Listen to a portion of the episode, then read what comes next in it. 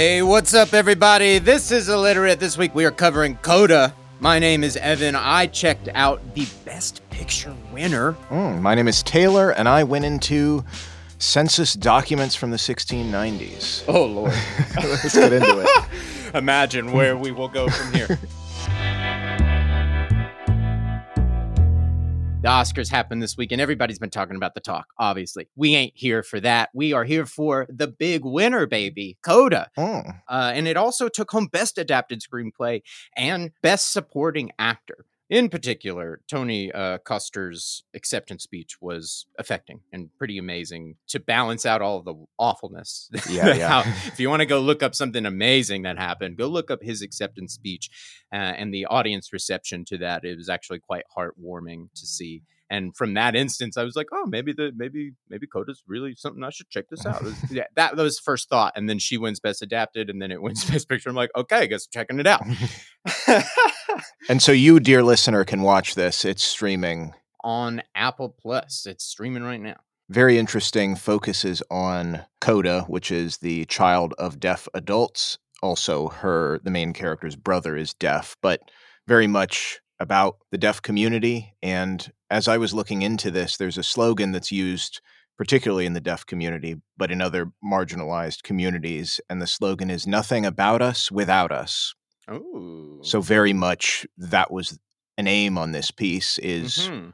as many people in as many facets as we can get that actually have this life experience made me interested and made Evan interested in who wrote it and then who directed it, the same person, Siân Heder, but she is not deaf and seemingly doesn't have a ton of experience in this. So it's kind of like usually the opposite of what we talk about where it's like, oh, you live this experience and you writing about what you know Things and find you. Right. Yeah. This is very much her doing research on communities she doesn't belong to and Hmm. and that and opening up that lens, which is not usually what you see when there's something so personal. You'd think, oh, surely she was a ch- child of deaf adults. No, not at all.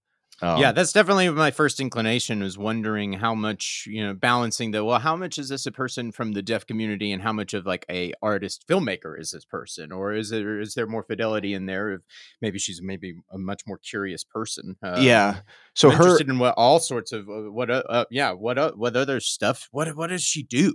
so so the, the there are of course has to be personal connections to her and the place she grew up in Cambridge, Massachusetts, Mhm. and had vacations in Gloucester and this whole area she very much knows. The Okay. house of the music teacher was one of her friend's houses as a kid. Ah, So there's a, a few connections there. She has been in film acting, writing. She won a Peabody for her writing on the TV show Men of a Certain Age and Okay. was one of the main writers in seasons one through three of Orange is the New Black right. on okay. Netflix, which she was never a woman in prison. So that kind of started her. I'm going to do tons of research on something. She Right, was she was the research nerd because she was like, I'm going to be on a Homeland Security watch list. I'm looking up how to make a bomb in prison. Right.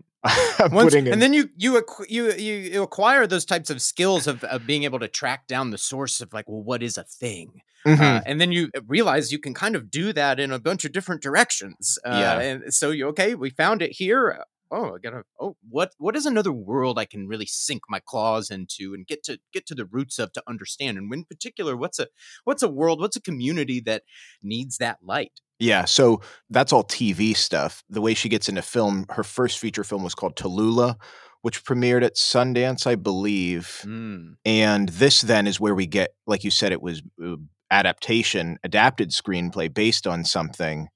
So now we're yeah this is one yeah. of the, the one of the big things about this that i've seen nobody mention this ha- film is a remake. Yeah, yeah, um, uh, that is kind of uh, on the surface when it won. Obviously, a one adapted screenplay. Okay, so it's it's from something, and that's obvious. You know, it wins that we're going to do it. When I look at it, it goes, "Oh, it's there's a this is a remake. There's another movie." yeah. And the only hint of that was the producers that accepted the award for Best Picture have a French accent because they are the same producers. It was a f- French film Fascinating. that, and so they also then produced Coda because they, of course, have the American English rights to it. So Wow. how did they get together? This is this was kind of hard to find, Right. but the French film came out in 2014. La Famille Bellier, which is the the, the Bellier family, basically, is this Mhm. the name of the family? Pretty successful at the French box office. Earned 72 million on a budget of 13 million Okay. but I went into some more French box office numbers. Of course, the American movies that came out were higher, the big blockbuster, Planet of the Apes, whatever came out in 2014. But of the French made movies, this was the in the top five highest grossing for Oh 2014. so it wasn't Okay. it wasn't a small I mean it, I think it was still a smaller thing, but it did really if you really were well. if you were in France, Yeah. you would you would definitely recognize this. Definitely. And so Siân Heder was at Sundance with Tallulah, her first feature in 2016. And these guys approached her and said, Would you be interested in doing a remake of the thing that we did that got a bunch of buzz in 2014? Hmm. So that's the connection there. Uh, they- fascinating. They were Okay. giving her the license because the original story, I'll post a link to the trailer in the show notes. It looks very, very similar, although it's set on a rural dairy farm in France instead of okay. a, Okay. a, a shipping town in Massachusetts. But similar, But the, but the inherent drama is it's a, a deaf family with one child that Mm-hmm. can speak, and this child is uh, is pursuing uh, singing. Correct, exactly the same. And a music directly in her, yeah. conflict with like what is happening in terms of her family. And meanwhile, the family business is trying to understand how it can adapt and stand maybe on its own for the first time. And at this pivotal moment, they need their speaking family member as a vital functioning piece of this family to get up off their feet and move and get this thing going. Is that all pretty much intact? Uh, yeah, I would say so. Uh, You know, it, it has the I sc- mean- yeah, the scrutiny that it got versus this one is only the brother character who is younger and therefore more of a minor character in the French one is he's the only Okay. deaf actor. They didn't use any other deaf actors. And so it got more guff in France because it's like these people are Oh. actors, but they didn't really learn French Sign Language. And so they're sort of pantomiming. It wasn't that nothing about us without us. It was very much without deaf influence into the story. I see. Okay, so there was definitely a uh, opportunity to do it more authentically. Correct. Yeah. I think in the French one, they play more into, in a bat, like the comedy of being deaf, an insensitivity to that, Okay. if that makes sense, Okay. Okay. versus having the deaf characters be fully, more fully fleshed out. But I haven't seen the whole thing. But yeah, it, it Interesting because uh, im- immediately I start to think about how this pulled me into the family drama mhm. and and then where our main character uh, Ruby is placed. She has a lot on her shoulders, more than a 17 year old really should have Mhm. in terms of the part she plays uh, in this family business. And because that it's such an intrinsic, it's such a, a a- guarded place for this family. I mean, you need to be able to trust this person. It can't just be anybody yeah. in terms of that being that interpreter uh the, the the film does an incredible job of of getting you to identify with ruby's plight of being of being responsible to a degree for her family and then because you're so cued in on that so quickly as auxiliary characters come up and subtly start disrespecting Uh huh. the family it cuts like a knife Yeah. actually because we're set up with ruby so quickly uh, and how she's so torn and how much is on her shoulders to keep things going and to make sure things are straight and make sure the truth is told. We're telling the right thing and they play up with that a little bit Yeah, but it's yeah. more in the family not externally. Everybody else externally everybody is like confused or you know like to a you know an arm's length or totally oblivious. There's way more cutting up and like uh deaf humor within the family Right. coming or coming from the family i would say uh, in what it, it sounds like in contrast to what is in the french version Correct. Yeah, and I think that that's what I've seen as some of the praises and critiques is competence and sexuality of deaf people in this one is Mhm. something to praise mm-hmm, mm-hmm. that more often than not portrayals it's victimizing I was absolutely flabbergasted at how sexual this movie is. I just want to, and and and it's for good reason. They use it incredibly well. It's funny. Uh, Yeah. and I just didn't expect it, and and because I didn't expect it, and I realized I didn't expect it, and it's so it's kind of a lot of it, uh, at least in the first act, where I started sitting back and being like, "Oh, interesting." Like I, what you were just saying, I realized that in the first act, I was Mhm. going like, "Oh, I am supposed to be like." I'm supposed to be like, Called out on your- see Yeah. exactly like they are full human beings, you know. like so, uh, it, it was really I was right there with it, you know, 15 minutes in or less. Yeah, yeah, it's it's on purpose. The the the one of the big criticisms is sort of the hearing child, which is played up in the drama of it. The hearing child for parents, where interpreters nowadays, because of the Americans with Disabilities Act, it's mandated. Like if you're in court or if you're in medical, like you they you have to have an interpreter. So it it doesn't make sense that she would be there when her parents are in the hospital and various other things like that. That doesn't f- make sense anymore in America, Uh-huh. at least with these laws. So that part of it gets criticism of like you're still kind of being like, oh, this world isn't meant for these characters when in reality it's a lot has changed since Mm. the 90s. So perhaps a bit of what is on her shoulders has been addressed. Yeah, yeah. Since it's um, you know since the really the thought of putting the narrative down to paper was really uh hmm done. Uh that's interesting. That's super interesting. Yeah. Um, and then the music thing, which I didn't realize, like a lot of stories or films at least that involve deaf characters also revolve around music because that seems to be like an obvious Mm. conflict, which is Mhm. another perception that is a bit skewed in this whole premise because there are tons of deaf people that love music and they even express that in a way with the dad at the beginning where he Mhm, blasts his mhm. rap music in the car Just because it shakes the whole Yeah. gets gets a cool vibration. and so Siân recognized in writing this, and her intent was to not have it necessarily be. It's not about oh, her parents don't understand music. It's about connecting with what the kid wants to do that they don't understand, and that can apply if your kid wants to go into the arts or you and you're a doctor. You know, it's more about Well, that.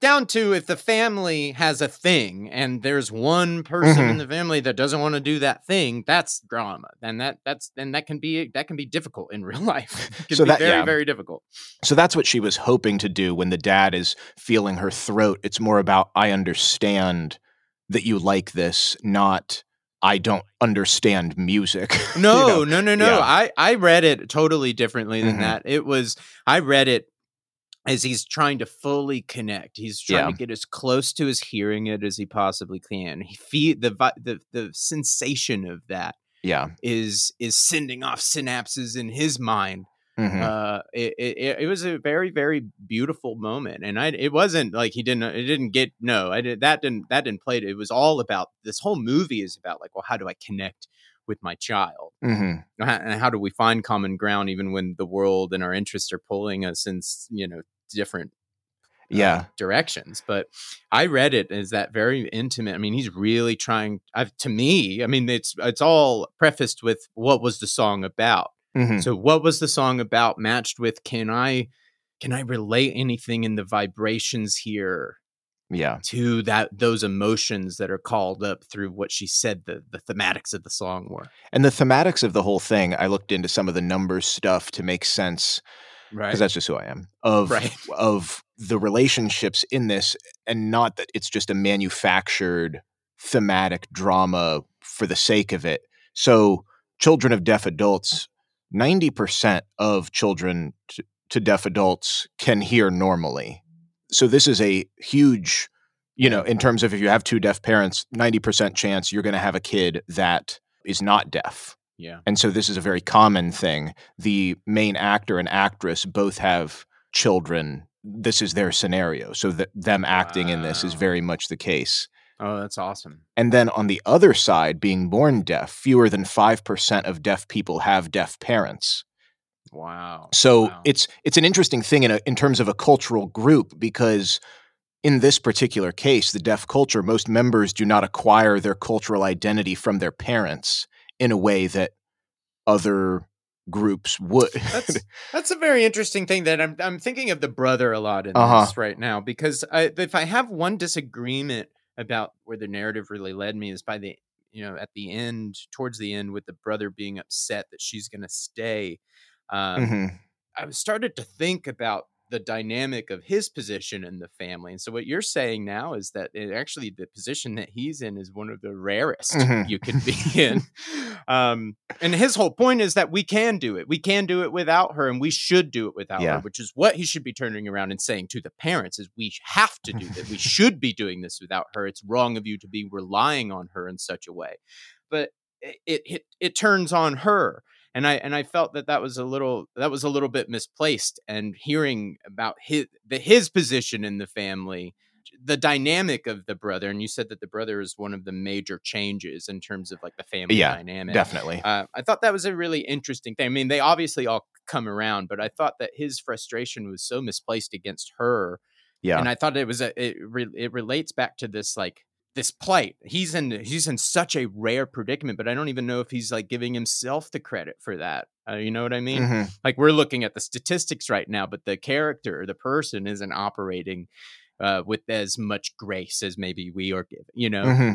it's like Yeah. hold on, things are really hard, you know. yeah, it is interesting how it, it is. This is why it's winning awards because it's presenting so many facets to what this particular family would be like. Mm-hmm, Yeah. You said something earlier that kind of piqued my interest, and I wanted to save it until we kind of got there. And I think Yeah, we're yeah. finally there. You, the, the French film, Uh huh. you mentioned French sign language, and as soon as you said that, I went, "Oh no," because I don't know enough about sign language in general that I've never even considered ASL is American. just American sign language, not the entire world. And so now I've got a thousand questions about like, well, what in the world is that like? And what was how do you adapt and what's the history of Yeah, yeah, sign yeah. language and how, you know, I don't know. I, I definitely looked into that because I said I, this is illiteracy in many This languages. I know nothing. Yeah. So this is perfect. there are 200 distinct sign languages in the world. Oh my god. French Sign Language, some might argue, is the biggest and first. So 58% of the signs in American Sign Language are cognates, derivatives of French Sign Language. Okay. If okay. it, linguistic terms, if you hit around an 80% mark, then that's when it would become a dialect. But it's not there yet, so it's its own language. And I didn't even realize because it's like American Sign Language, not English Sign Language. Oh, So that whoa, opens it up. Whoa, whoa, wait, what? oh no, what? So American Sign Language would not be intelligible if you were in Britain or Australia. They have Wow. their own. It's only maybe thirty-seven to forty-four percent of American Sign Language has similar Auslan, which is the Australian Sign Language. Oh my um, god. Because We British are really yeah. living up to the title today. yeah. So, for example, an easy, com- yeah, an easy comparison is British Sign Language is is like the cardinal one of its origin, which then breaks off into Australian and New Zealand Sign Language, which are also different. But for the finger spelling, which is for specific words that maybe you don't have a sign for, or names, if you don't have a sign name, Australian, New Zealand, British use two handed finger spelling. So it's a completely different alphabet, essentially. And then you could imagine all over the world, this is why you have 200 sign language, be, because if you're doing it in Thai, you, they don't even use, you know, the yeah. the Latin alphabet or the Romantic languages. So it it you have to have different uh, connotations. The thing that I teased at the beginning, this 1690 census stuff, this is where this comes in because I didn't realize that this is set in Gloucester because this is where Siân has her upbringing and wants to draw it back to. But this particular area is actually also the start of American Sign Language. oh wow. And it comes down to so this is one of these distinct languages that has now disappeared. And you're going to love this. It's Martha's. Vineyard Sign Language what? was its own. Yeah, yeah, yeah. So as early as 1714. So Martha's Vineyard is an island off of the coast of Massachusetts, and That's where they shot Jaws. yeah, um, because deafness ha- is a part of recessive genetics, which means you could pass it on without having it. You could just be a carrier Wow. there was a 4% rate of this being genetic in Martha's Vineyard. And then because it's an island, because it's early on, because of colonization, there was a lot less transference and there was more families and closer families getting married and having kids. By the mid 1800s, there's even a particular town called Chilmark, and this is my census stuff. One, one in 25 people in this town was deaf. So Wow. one one in 25, but what's crazier is 25 of 25 used sign language. This was almost this was almost yeah. the the first language of this area in this time because it was used by hearing residents when a deaf person was present. Like you said in the movie Yeah. when you just get steamrolled, it's like this was equal because it was also used during church for services or between boats or between farmers across fields like it was just Wow. the nature of Martha's Vineyard and Yeah. specifically this smaller town in it, Chilmark. But Oh like I said, this this particular language, the Martha's Vineyard sign language, died out by the 50s because so this is now explaining how the French one was the biggest. In 1771, there was this first French sign language school, but really was a lot informed by the students who were coming from home and teaching the you know the abbey himself who was running it Oh, what wow. they had you know it, there was never a really cool. Well, this is how it worked at home. you know? yeah yeah and so he- then he's collating taking notes. Okay. Okay. and so the, the first American school for the deaf is in Connecticut in 1817. And the largest group of students in the first 70 years were, of course, from Martha's Vineyard, which this merged with the French Sign Language because the teachers that were coming to this school in Connecticut were from the French school, as well as the kids from their homes in New England that were also going to this school. And so that's how American Sign Language came to be, was in That's large part. French, the Martha's Vineyard version, and then just all the versions that the kids at home are using. this just like spurred a deep a deep memory from high school when i was videoing basketball and Uh-huh. we would travel all over the state of georgia we did go and play the school of the deaf Uh huh.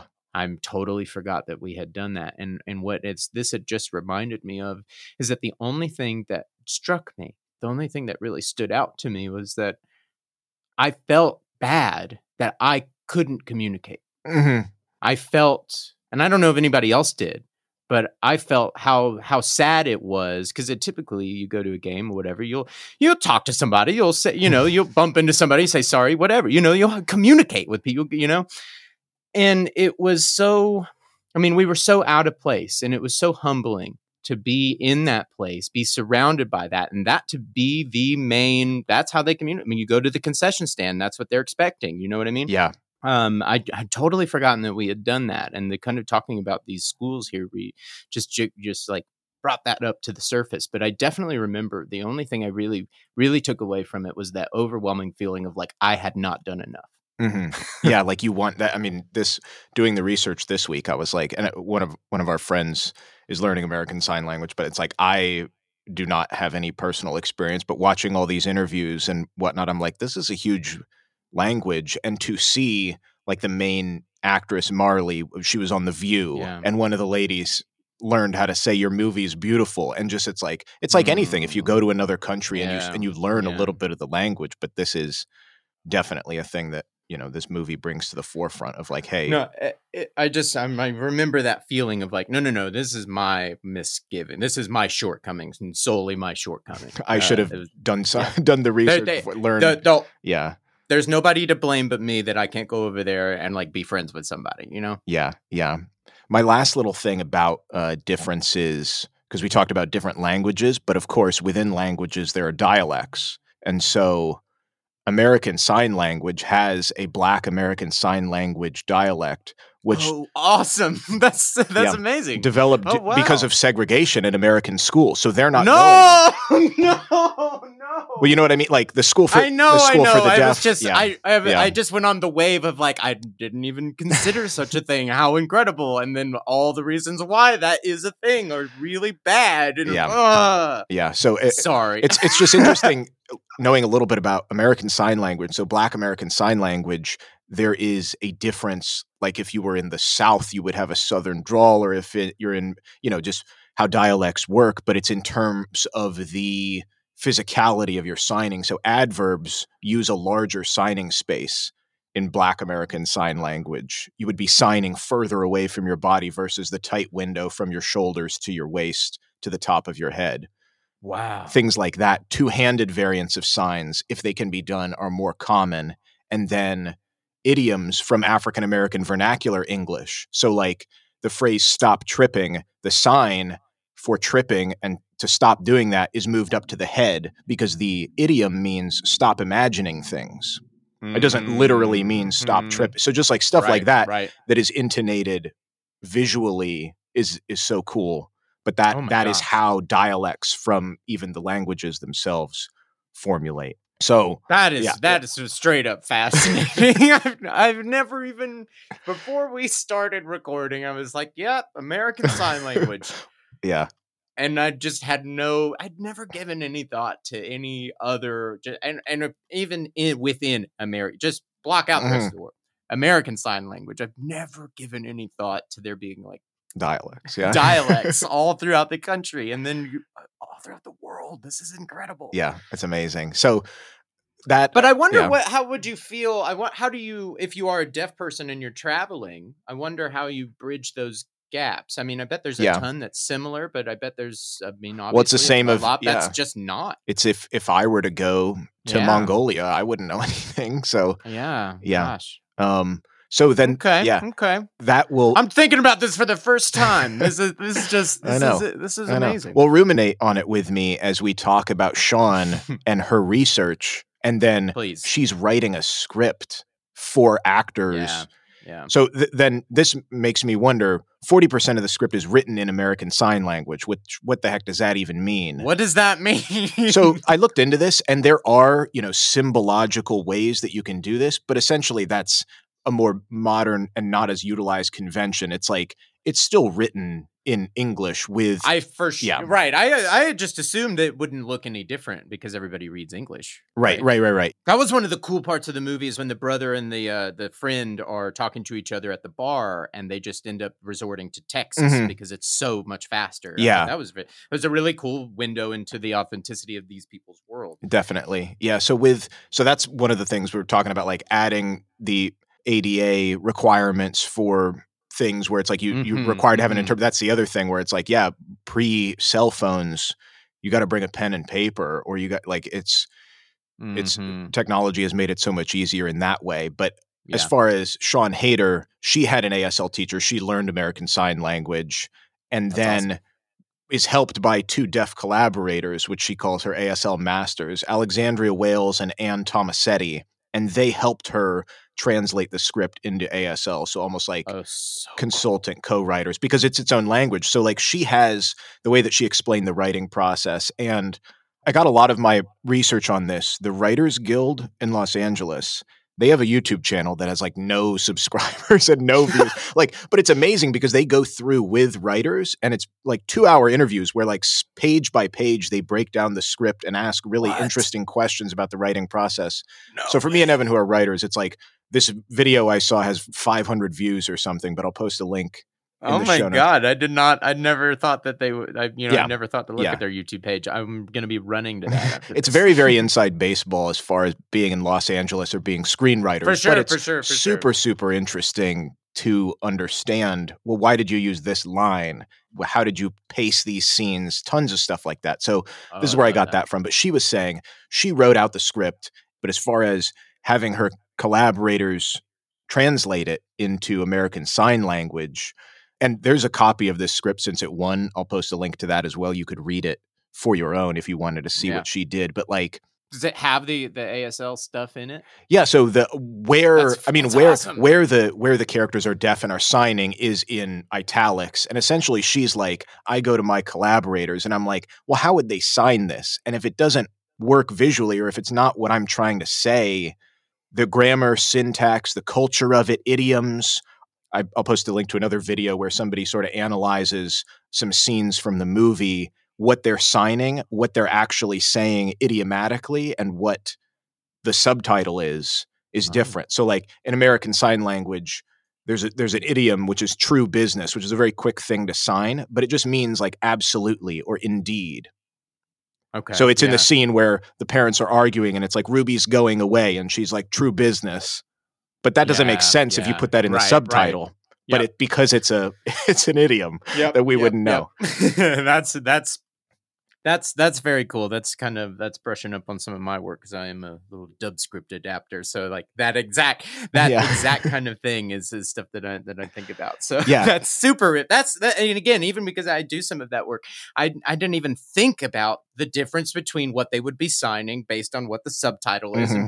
between that might not be what's in the script. I mean, Yeah. that's really fascinating. So this- that's, yeah. that's awesome. the script is really for the subtitles, but she has because these people that she worked with were also on set. They were her co-directors essentially as well, and were also. uh, I mean, from the whole from the whole thing. So, like production design, how the living room furniture is arranged, because you would not want if you if you're a deaf family Mhm. and various things like that. The signs they're watching the monitor, which is what, what the camera's showing, to make sure this is in frame, a piece of what we're signing, and then in the editing bay, making sure we're not cutting away so that people that are watching this, and that's what they did really well for the Oscars when they were filming the Oscars ceremony. They never cut away from the signers, like Right, or the right, interpreters because it's so annoying.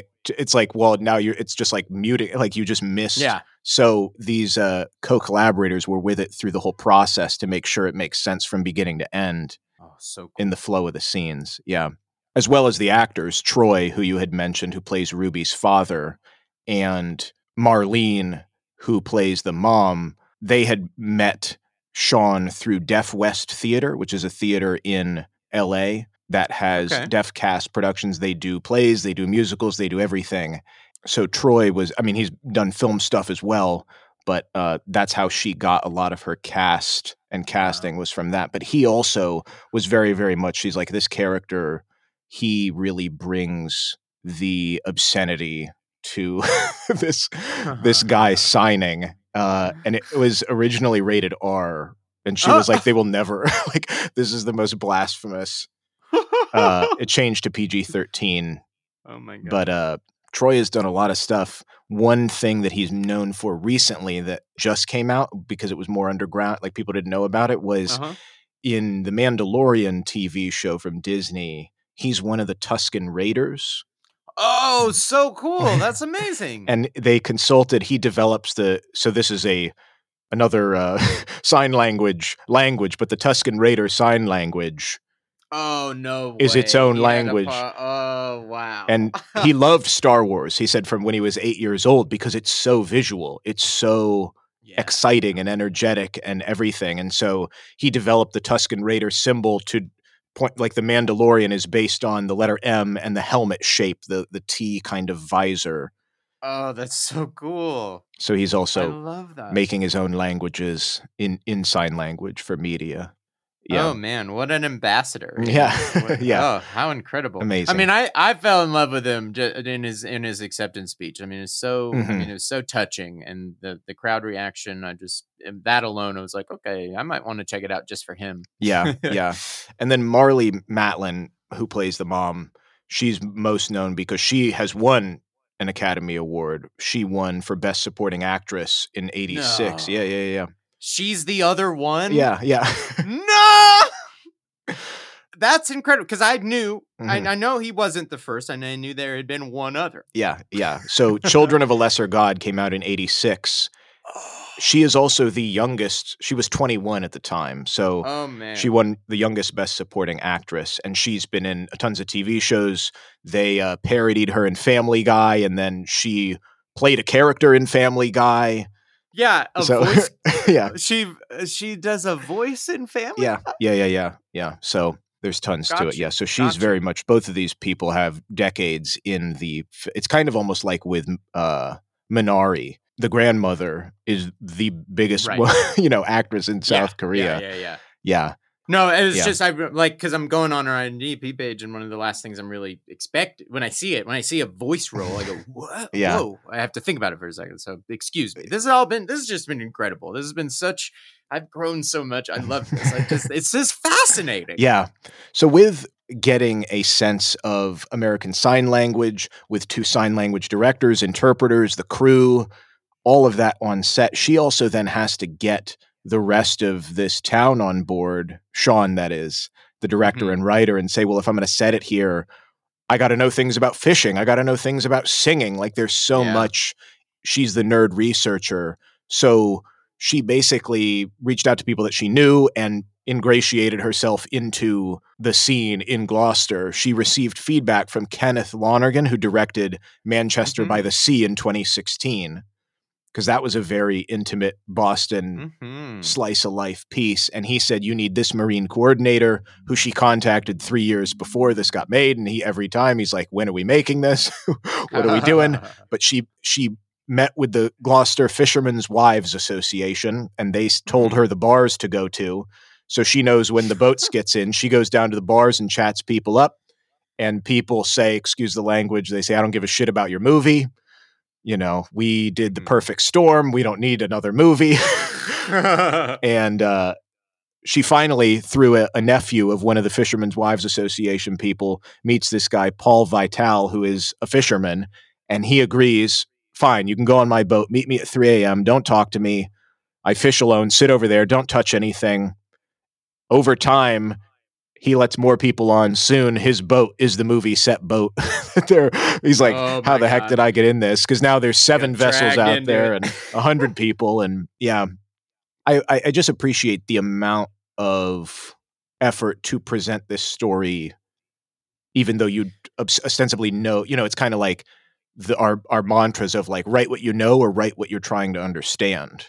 Right. And I Yeah, think this yeah, is the she definitely she definitely did that on this one. She did the work that I think most people really skip out on. Most people are a little bit too worried about their frame and the color grading.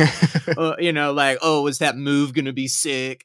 You know, like yeah. sh- meanwhile, they're like forgetting what the story is about, and, like who the main character is. She learned a language. the A to you B. know? I yeah. know, yeah, man. She learned a language. She learned to fish. She learned to sing. You know, I mean, she put herself through the ringer. And I, when you when you, we talk about directors, you know, we hear about directors going in deep in an aspect, hmm a direction. She went all out. And she went in every every direction as she should. I mean, I think that's the charge of the director. Yeah. I, I, she might have went so hard on the research part, she forgot about the movie. like, because if I have any criticism of, about the movie at all, it's down on its technicals. It, it's not shot really like a. It's not. It doesn't have an air of cinema to Yeah, it. It yeah. doesn't. It's not very cinematic. What is undeniable about it is the narrative, the characters, the performances, and Yeah. the story. I mean, oh my god, uh, all that now none of that stuff matters and that's what you saw on sunday night when best picture comes out is because this got to the core of the characters what this family was about what was going on in this character's head yeah. and all of the work necessary to actually depict that Siân did Yeah. uh, I, and i hear of so few directors actually going and doing all of that work and again and i say i'm like if i have a criticism she might have just went too hard in the paint on the research and like forgot well, I think also with it, it's it- and this is like the culmination of the whole thing, combining. She's also utilizing everybody else around her to make love it. So in the, in the final oh i piece, love it this the it. the script, like I said, was co-written by these other gals, and then also the actors in terms of like scenes where they're improvising in sign language. She's okay with that because being secure in this. Now, listen, uh, I, I want to bring this out for people. Is uh, this is a woman who is doing the work. She's doing the work nobody's doing, but she's also in all those directions. She's leaning on the people, the Yeah. experts in those areas, and she is so beholden to them and no and taking their word word as what is truth yeah, and doing the I mean doing the real math here about like this is important. I need that part of it. And Okay, they said that. I can't forget that yeah, she is so secure in letting those people give their expertise. I think that's something all directors need So, a little bit more yeah. of. And the the final piece of this, the final sign that she does in the script, it's just her saying "I love you" in sign language out the car window as she's leaving. Mm, in sign language, usually you would finger sign somebody's name. But if it's a family thing or it's a political figure, or it's something where you don't want to finger sign, uh, you would give them a name sign. So it's a particular sign that would be for somebody's specific name. And so she leaned on the actor, uh, Troy, the dad, to give the Mhm. the ruby sign to her, you know, his daughter in the in the thing. And Mm, so her, the the sign for Ruby Yeah. is uh It's the letter R and the letter Y, and then also mixed with the word for where. So anytime he signs her name, it's it's literally like "Where's Ruby?" like that's kind Uh-huh. of that's what her name sign means. Yeah. But what's crazy is that that sign is also "I love you" mixed with "forever," where you cross the two fingers. Oh. So she's literally signing her name, Where's Ruby? And also signing I Love You Forever while she's leaving at the end of the movie, which is a mixture of her deaf culture and who she is and where she's going and that she's leaving all in one visual, physical thing. And so the director had to have all of those pieces because in the script she just had it as I love you. But what does that mean yeah. unless you have all of the other pieces put Yeah. together Yes. Yes. for all the themes. So I just love that. No, Um, it's got to come from that familial place. The dad's his sign for his child. Mhm. Uh, that's that's the key there that makes it authentic. It's not her saying goodbye. You know. Yeah. It is. It is. Here is this. Here is my name, and I'm using it. It happens to also mean this amazing other thing, and but it is from. It is the. It is the sign given to me from my parents. Yeah. You know, like this is. The, it's so. It's so. It's so much more than just I love You. Yeah, yeah. Oh my gosh, incredible. Incredible work, Taylor. Oh, I thank you. really appreciate it. You really I mean, not only did Siân go hard in the paint, but you went hard in the paint, my friend. Uh good lord. This was a blast. I really I had no idea exactly what, you know, what to expect in terms of uh, going into the movie even. So like for this to be such a breath of fresh air that really in- inundated me into a whole other world I'd never thought about. All these dialects all over the country, all over the world. Mhm. I mean, how lovely. This is why this movie uh, deserves to be thrust into the spotlight Yeah. because we ought to be considering these things a bit more. Thank you guys for listening to us. If you're stuck with us, uh, please reach out to us at Illiterate Pod on Instagram. Let us know what you are watching. Let us know what you are reading. You never know when we'll do an episode that you're just gonna die. uh, so get in touch with us. if you could please rate on whatever podcast player you're using, give us five stars. That would be lovely, however many stars you want to give. And suggest an episode to somebody. Send one of our episodes to somebody if uh, if you feel led to do so. uh, we love doing this. We can't wait to be back next week. Thank you guys for sticking with us. We will see you then.